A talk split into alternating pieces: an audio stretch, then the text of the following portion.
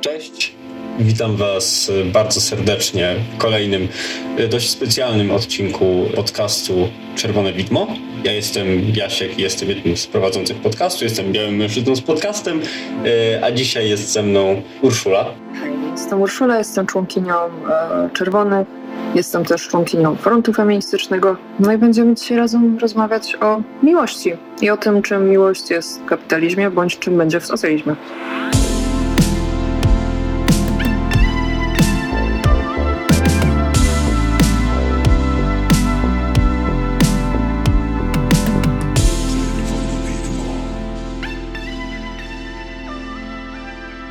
Ostatnich dniach e, i szczególnie w dniu, kiedy e, to słyszycie, o miłości mówi się bardzo dużo, e, bo zbliżają się walentynki. W momencie, kiedy wy to prawdopodobnie słyszycie, już są walentynki. Walentynki to święto miłości, ale też święto konsumpcjonizmu.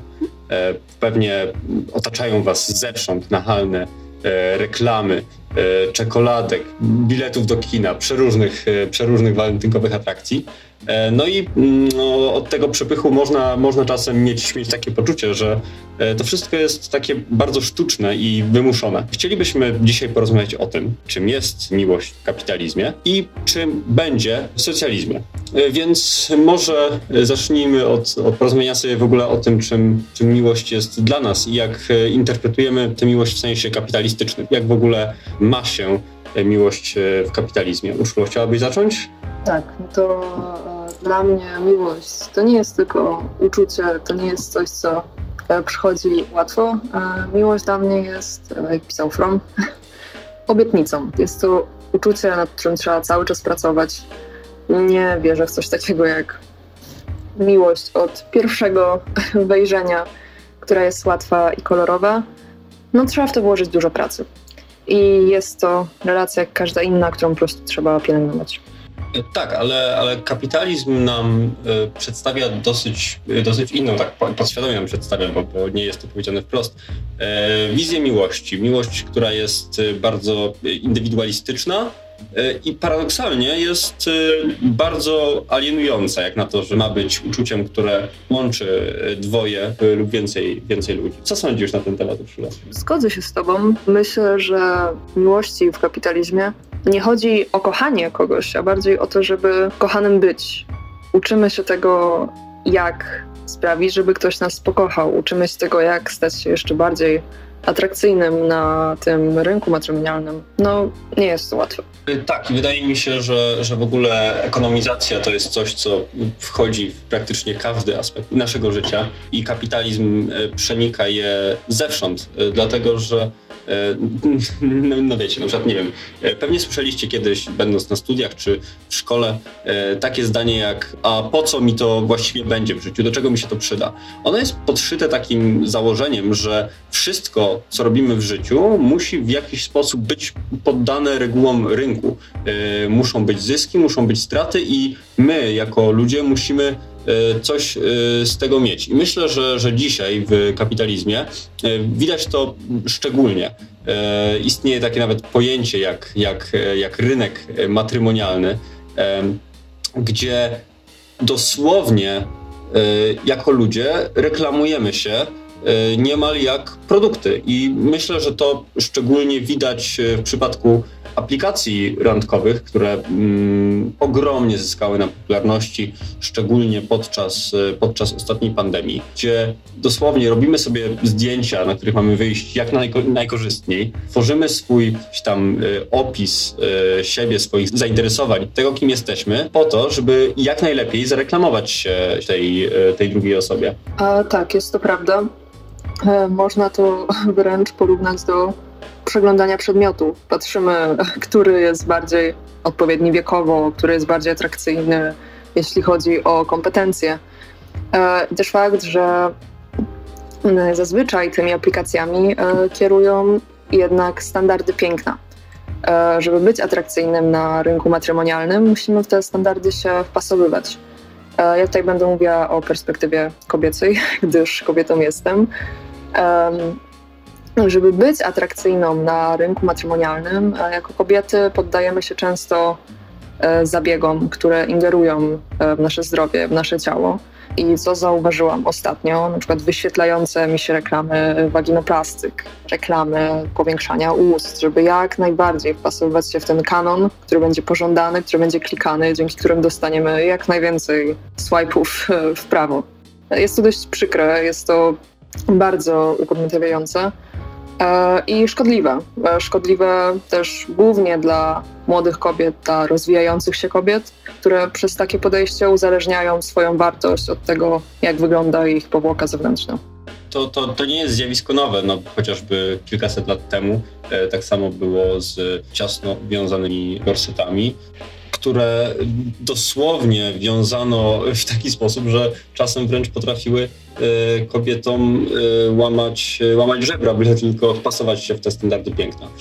W ogóle reguły rynku widać, widać nie tylko w przypadku, w przypadku kobiet, dlatego że w przypadku mężczyzn również jest to widoczne. Widzimy dzisiaj takie niebezpieczne i związane często ze skrajną prawicą społeczności, jak chociażby incele, którzy dosłownie stworzyli sobie system kategoryzowania ludzi mm, jak, e, jak, jak, jak jakichś zwierząt, gdzie, e, gdzie e, mamy, mamy mężczyzn typu alfa, mężczyzn typu sigma, mężczyzn typu beta i od tego, w jaki sposób, w jaki sposób jesteś skategoryzowany, od tego zależy twoje, no właśnie, twoja atrakcyjność na rynku.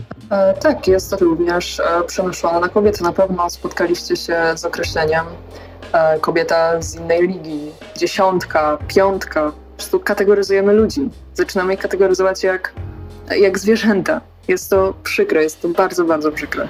Tak, i to nie jest nowe zjawisko, w sensie kategoryzowanie ludzi pod względem tego, w jaki sposób mogą, mogą w te relacje romantyczne wchodzić. Bo mówiąc o miłości, bardzo często myślimy o niej jako o jakimś takim uczuciu, które jest trochę, trochę e, ponad wszystko, jest e, ponad wszelkie podziały, jest nagłe, niespodziewane i nie ma wytłumaczenia. Ale e, nie ma nic bardziej mylnego, ponieważ miłość to nie jest tylko uczucie, ale jest to również pewne zjawisko, które pełni określoną funkcję społeczną, pełni funkcję w społeczeństwie i jeśli zaburza jakieś y, funkcje społeczne, to bardzo często jest ona zabraniana albo właśnie jest ona dozwalana wtedy, kiedy, kiedy je pełni. No i przykładem tego mogą być y, chociażby mezalianse, czyli małżeństwa pomiędzy osobami pochodzącymi z dwóch różnych warstw czy klas społecznych, które były niesamowicie piętnowane właśnie dlatego, że y, przez y, bardzo długi czas takie małżeństwo było po prostu pewnego rodzaju zagrożeniem dla społeczeństw klasowych. E, Tak, patrzono na nie tylko w kontekście zysków, patrzono czy mężczyzna, który wrzeni się z, w rodzinę kobiety z niższej klasy, czy będzie hańbą dla rodziny, czy przyniesie im zyski. Patrzono na to tylko w takich kategoriach. W takich modelach kobieta nie była nawet podmiotem małżeństwa, była przedmiotem pewnej transakcji między grupami e, dwóch mężczyzn, między tymi mężczyznami, w których rodzinę żeniała się e, dana kobieta i pomiędzy e, tymi mężczyznami, czyli ojcami i synami, do których oczywiście w cudzysłowie ta kobieta należała. E, Tak, co widać po dość znanej, może niezbyt polskiej tradycji, ale na zachodzie e, dalej kultywowanej, prowadzenia e, kobiety przez ojca do ołtarza. Jest po prostu przekazywanie jak przedmiotu przez mężczyznę, który prowadził ją przez jedną część jej życia, do mężczyzny, który w założeniu ma prowadzić ją dalej.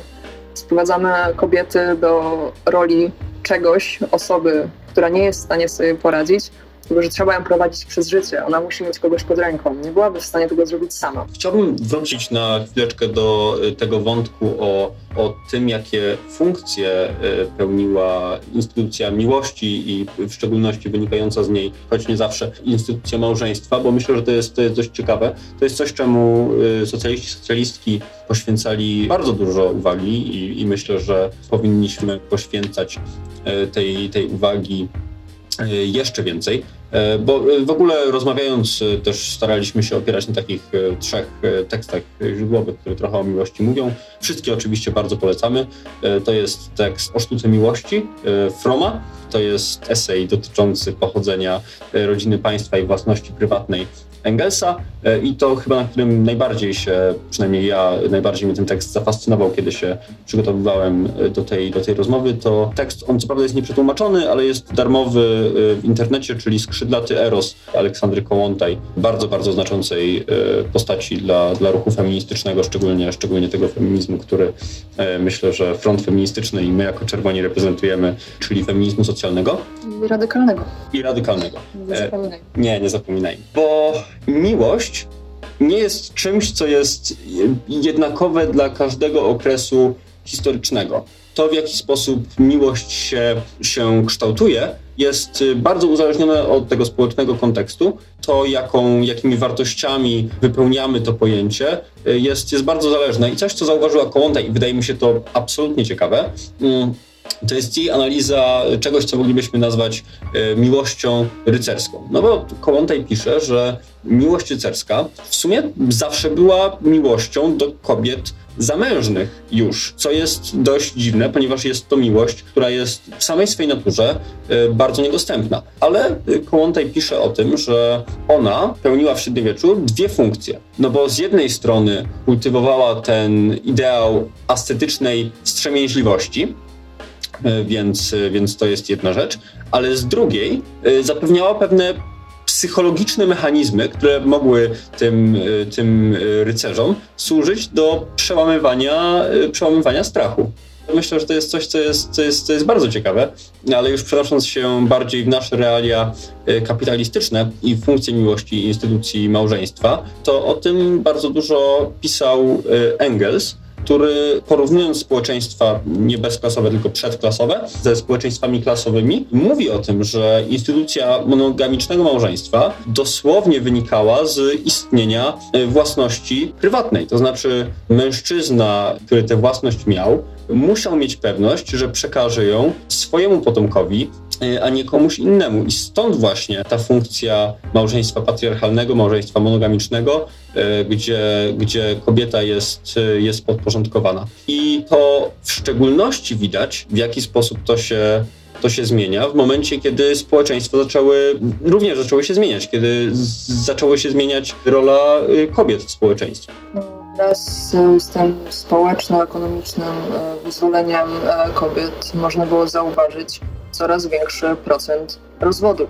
Tak? moment, kiedy, e, kiedy już e, kobiety nie tyle nie potrzebowały, e, bo, bo, bo myślę, że nigdy nie potrzebowały, bardziej były do tego zmuszone, e, ale miały możliwość wyjścia z tej relacji zależności, kiedy miały możliwość uzyskania niezależności, kiedy ten przymus ekonomiczny był mniejszy, ponieważ warto pamiętać, e, przymus ekonomiczny to nie jest zjawisko, które zniknęło, w sensie ono, e, ono gdzieś e, ciągle jest z nami i myślę, że bardzo wiele osób z takich powodów tkwi w bardzo nieszczęśliwych związkach, no bo po prostu jest w pewien sposób uzależnione, czy to nie będzie miało gdzie mieszkać, czy to z powodu tego, że martwi się o to, jak będzie wyglądało życie na przykład ich dzieci w momencie, kiedy, kiedy z, tej, z tej relacji wyjdą, czy będą miały zapewnione e, jakieś, jakieś bezpieczeństwo. Mm, I to jest coś, co jest wciąż absolutnie, absolutnie obecne. E, tak, jest to prawda i należy też zwrócić uwagę na to, że e, przymus ekonomiczny jest e, często jak bumerang.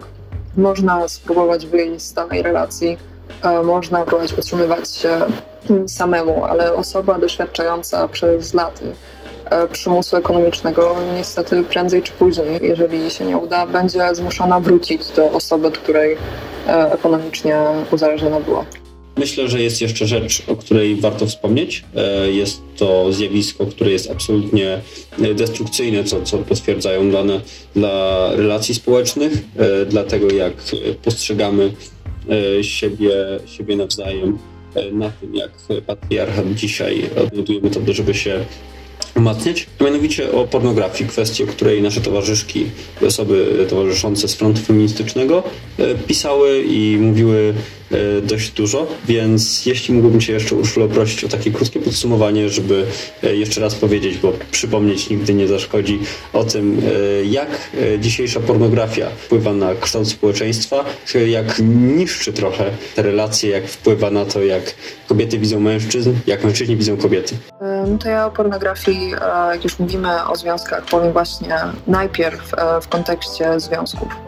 Nie będzie to zdziwieniem, chociaż może być, o czym powiem e, później, że filmy pornograficzne budują nierealne standardy do spełnienia. W momencie, jeśli nasza osoba partnerska po oglądaniu filmów, gdzie są przedstawiane właśnie te nierealne standardy, sprawia to, że nasze osoby partnerskie mogą po prostu mieć mniejsze poczucie własnej wartości. Mogą czuć się niespełnione, mogą czuć się niedowartościowane, przez to, że nie są w stanie spełnić tych standardów, które są w filmach pornograficznych e, pokazywane.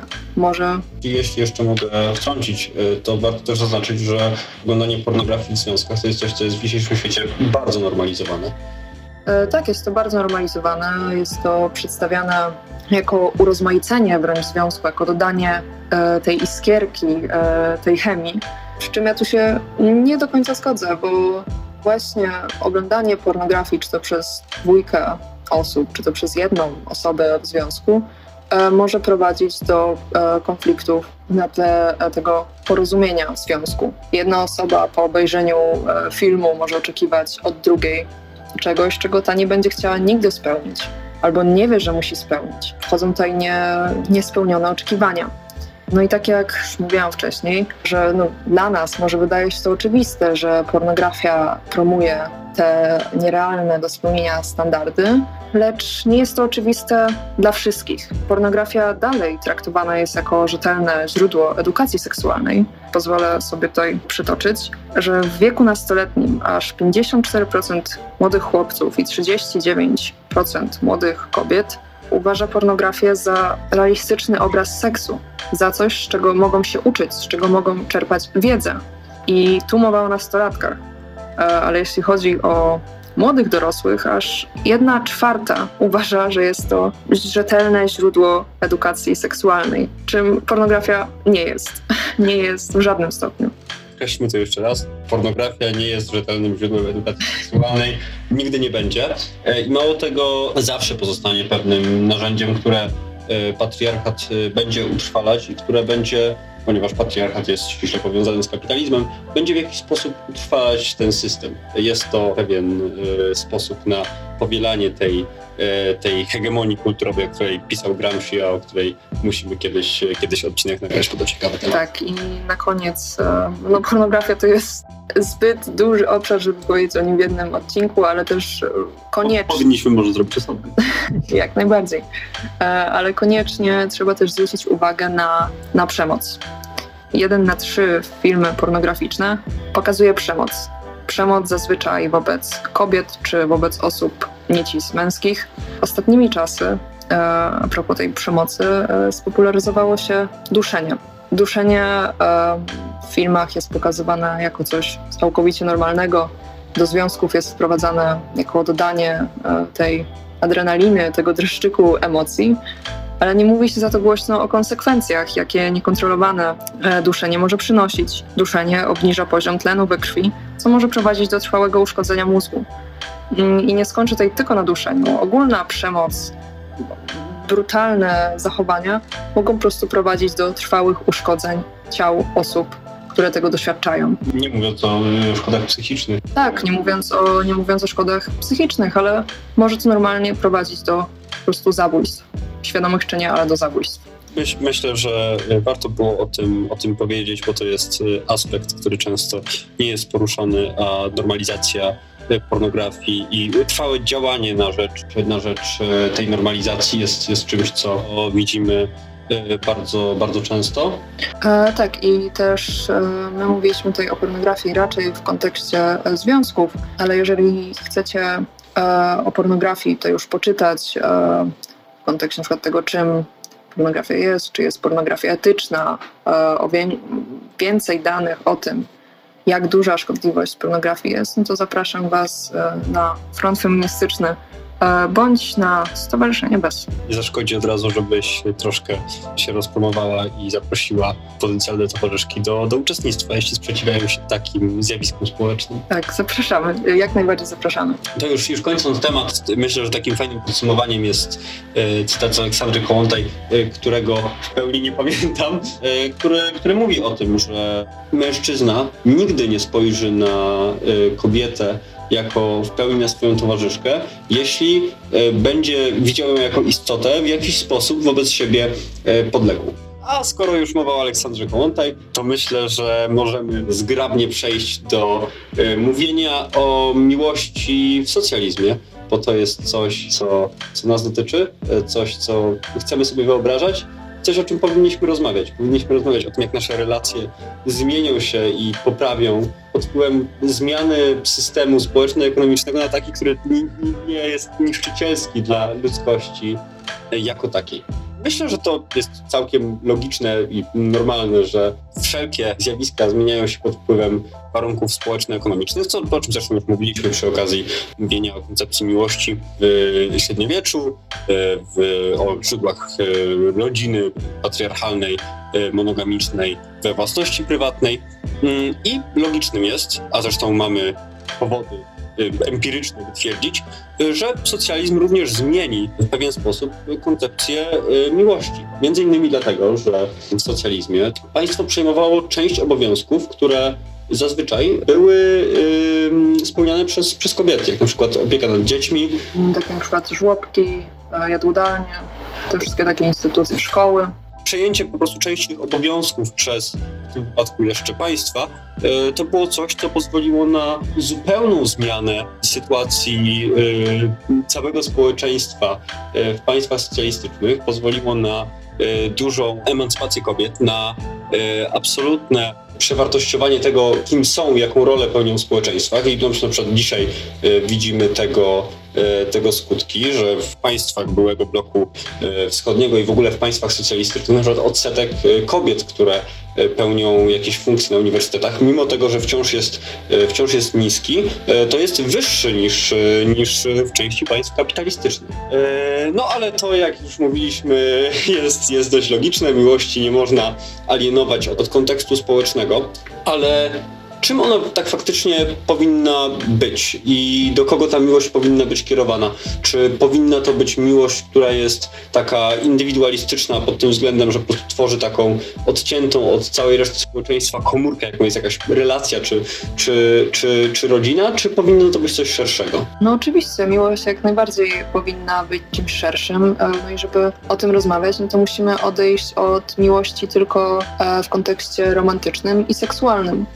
Musimy popatrzeć na miłość jako po prostu zbiór emocji, jako zbiór ciepłych emocji, jak na wrażliwość, współczucie, sympatia, e, reaktywność, które pozwolą nam budować oparte na zaufaniu i wsparciu e, społeczności. Jest taki cytat z y, Che Guevary, on jest bardzo często używany, dlatego trochę mi głupio go tutaj przytaczać, ale, ale myślę, że go lubię i myślę, że jest nim dużo prawdy. Y, On mówi o tym, że prawdziwy rewolucjonista powinien y, zawsze kierować się głębokim poczuciem miłości. I choć jest to często takie trochę truistyczne i, i właściwie wypowiadane bez głębszego zastanowienia się nad tym, czym miłość dla socjalisty jest, to w dużo prawdy. E, tak, i też wspomniana przeze mnie wcześniej wrażliwość myślę, że jest niezbędna w wychowywaniu w ogóle osoby e, socjalistycznej, bo tylko dzięki tej głębokiej wrażliwości jesteśmy w stanie zauważać krzywdy, które dzieją się innym. Tylko wtedy jesteśmy w stanie reagować, zobaczyć patologię tego kapitalistycznego systemu. Tylko dzięki tej wrażliwości i empatii.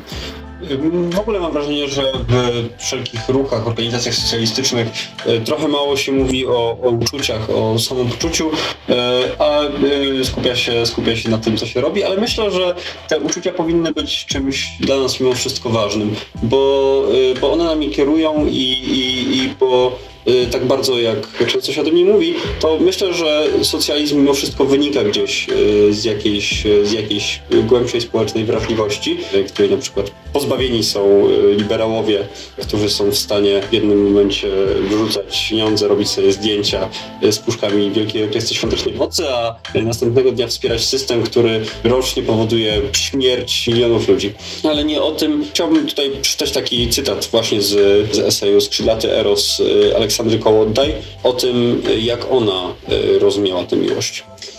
Aby system społeczny mógł być zbudowany na solidarności i współpracy, konieczne jest, aby ludzie byli zdolni do miłości i ciepłych uczuć. Ideologia proletariacka stara się więc wychować i zachęcać każdego członka klasy robotniczej, aby był zdolny do reagowania na cierpienia i potrzeby innych członków klasy, do wrażliwego rozumienia innych i przenikliwej świadomości związku jednostki ze zbiorowością. Wszystkie te ciepłe emocje, wrażliwość, współczucie, sympatia i reaktywność wywodzą się z jednego źródła. Są aspektami miłości, nie w wąskim seksualnym sensie, ale w szerokim znaczeniu tego słowa. Miłość jest emocją, która jednoczy i w konsekwencji ma charakter organizujący. Ja się z tym głęboko zgadzam, szczególnie z tym fragmentem, który mówi o świadomości związku jedności ze zbiorowością, bo dzisiaj ta miłość ma często taki charakter bardzo indywidualistyczny, alienujący od tej szerszej całości, w której, w której żyjemy, która y, skupia się często na y, wyłącznie jednej osobie, która myśli o niej w taki sposób bardzo, no właśnie, ekonomiczny, że, że kogoś posiadamy, że, że, ktoś jest, że ktoś jest nasz, a nie widzi tego, jako, jako części większej zbiorowości. Mm, tak, i warto też zauważyć, że my jesteśmy tak po prostu wychowywani. Jesteśmy wychowywani na całkowicie indywidualne jednostki, które mają iść przed siebie, osiągać swoje własne sukcesy e, i nie patrzeć na nikogo z tym uczuciem. Mamy traktować innych jako wrogów na rynku pracy. Czy jako wrogów na rynku matrymonialnym. I y, teraz y, może chciałbym jeszcze powiedzieć, już tak y, zbliżając się gdzieś do końca, o tym, co Fromm, psychoanalityk i, i w ogóle wybitny naukowiec związany z marksizmem, ze szkołą frankfurcką o, o, teorii, o teorii miłości pisał. Bo on mówił o tym, że przez ten indywidualizm, przez to urynkowienie pojęcia miłości, dziś nie skupiamy się właściwie na tym, jak kochać, ale na tym, jak być kochany. Na tym, jak, jak najlepiej się, e, się sprzedać. To, o czym mówiliśmy na początku. Ale on wychodzi ponad to i mówi, że to, na czym powinniśmy się naprawdę skupić, to na tym, żeby nauczyć się właśnie kochać. I on nie widzi miłości jako uczucia, ale jako pewnej formy sztuki, jako czegoś, czego można się nauczyć. Miłość to dla niego przede wszystkim dawanie i, i dawanie całego siebie, dlatego to jest czynność, to jest, y, ona ma charakter aktywny, a nie pasywny. Ona się nie dzieje, tylko my ją w cudzysłowie robimy. Dajemy siebie. Pielęgnujemy. Pielęgnujemy, tak. Y, dajemy siebie i jednocześnie otrzymujemy, to znaczy y, żyjemy w takiej symbiotycznej relacji, która, w której po prostu nie da się nie otrzymywać, nie da się nie dawać. I dzięki temu ta, mm, ta relacja, w której występuje miłość, nieustannie rozwija się i, i rośnie. On mówi to szczególnie, jeśli chodzi o takie relacje bardzo jednostkowe, czyli i, i też, też to są lata chyba 50., jak on to pisał, więc oczywiście mówi e, tylko o miłości kobiet i mężczyzn. No, produktem, jest, jest produktem swoich, swoich czasów, ale mówi, że jest to pewien paradoks, gdzie mm, dwie istoty stają się jedną, a jednak pozostają oddzielnie i wciąż się rozwijają. I ja myślę, ja myślę, myślę właśnie w ten sposób o miłości i dlatego również myślę, że miłość nie musi się ograniczać do innych osób, ale może również się, się jakoś odnosić do zbiorowości społecznych, w których funkcjonujemy. Tak, nie patrzmy na miłość tylko właśnie w kontekście romantycznym, ale też w kontekście przyjacielskim. Musimy uświadomić sobie, że ta miłość faktycznie dodaje nam skrzydeł, pozwala nam się organizować i pozwala nam się rozwijać. E, I tylko dzięki tej miłości będziemy w stanie budować stabilne ruchy, które może w przyszłości ten kapitalizm obalą jest takie pojęcie, które, y, to jest taki, taki termin, którego używa się lub się nie używa świadomie w organizacjach lewicowych, a mianowicie termin y, towarzysz, towarzyszka. My y, używamy w czerwonych również pojęcia towarzyszcze. To jest termin, który wielu uważa za taki bardzo larperski. Zaznaczmy, nie nosimy już kaszkietów. Nie nosimy, nie nosimy kaszkietów, ani tych takich czapek, co Lenin nosił. Uszatek. Uszatek, ale niektórzy nie, niektórzy noszą. No to fajne są, no ja lubię, mniejsza z tym. W każdym razie jest, jest to pewna debata i niektórzy uważają, że to jest słowo, które jest po pierwsze źle się kojarzy, klasyczny argument, socjaliści coś robią zawsze źle się kojarzy i że jest już takie przestarzałe i, i dziwne. I gdzieś yy, ja się z tym nie zgadzam, ponieważ uważam, że słowo towarzysz, towarzyszka czy towarzyszcze, że kryje się za nim pewien specyficzny rodzaj relacji, w którą my wchodzimy z osobami, które tym terminem określamy. Że jest to pewien rodzaj miłości, tak bardzo jak abstrakcyjnie i absurdalnie to nie, nie zabrzmi. Nie jest to miłość romantyczna, ale jest to pewna relacja symbiotyczna, gdzie uczymy się, dajemy siebie, otrzymujemy i dzięki temu e, rośniemy. I, I dlatego ja ten termin bardzo lubię i e, myślę, że, e, że jako, e, jako socjaliści, socjalistki, jako osoby związane z socjalizmem powinniśmy e, wciąż go używać i starać się e, jakoś, jakoś odczarować. Tak, jest on też takim oddaniem szacunku do osób, z którymi pracujemy. E, Jak najbardziej go lubię, jak najbardziej go używam, mimo że źle się kojarzy, ale ja w ten sposób właśnie okazuję ten szacunek do osób, z którym e, przyszło mi współpracować, bo są to osoby, z którymi buduję i mam nadzieję, że będę budowała e, coś, na czym głęboko mi zależy, czyli po prostu lepsze społeczeństwo. Orwell, tak bardzo jak nie cierpimy Orwella y, z bardzo wielu powodów, też temat na osobny, na osobny odcinek, kiedyś napisał, że on pierwszy raz pełne znaczenie słowa towarzysz odczuł podczas y, wojny domowej w y, Katalonii, w której, w której brał udział. Opisuje, jak y, żyje w społeczeństwie, które jest czymś zupełnie innym, czymś, czego nie potrafimy sobie wyobrazić i on to pierwszy raz widzi i czuje, że to ma sens.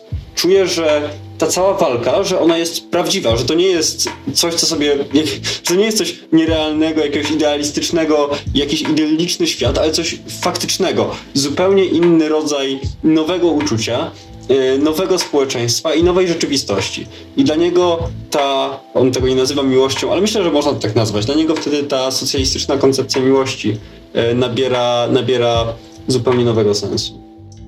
Myślę, że powoli możemy kończyć. E, To dla Was jeszcze e, w takim razie ostatni e, cytat z Aleksandry Komontej. Jaki jest ideał miłości proletariatu? Widzieliśmy już, że każda epoka ma swój ideał. Każda klasa stara się wypełnić pojęcie miłości treścią moralną, która odpowiada jej własnym interesom. Każdy etap rozwoju kultury z jego bogatszymi doświadczeniami intelektualnymi i emocjonalnymi definiuje na nowo obraz Erosa. Wraz z kolejnymi etapami rozwoju gospodarki i życia społecznego zmieniały się koncepcje miłości. Odcienie uczuć nabierały większego znaczenia lub z drugiej strony przestawały istnieć. Ja wierzę, że w pełni te odcienie nabiorą znaczenia wtedy, kiedy wyjdziemy poza ramy kapitalistycznego myślenia, kiedy zaczniemy tworzyć nowe, lepsze społeczeństwo. Odpowiadając na tytułowe pytanie, jaka będzie miłość w socjalizmie? Nie wiemy, bo w socjalizmie nie żyjemy, ale myślę i szczerze wierzę, że będzie ona wyzwolona z kapitalistycznej mentalności. E, Będzie wyzbyta z hierarchicznych relacji, z koncepcji posiadania drugiej osoby, z komercjalizacji, z ekonomizacji i że to właśnie socjalizm da nam prawdziwą miłość. Bardzo Wam dziękuję za przesłuchanie tego odcinka. E, życzę Wam e, wesołych e, walentynek i jak to mówił Adam Mickiewicz w Panu Tadeuszu, kochajmy się. Dzięki. Dzięki wielkie.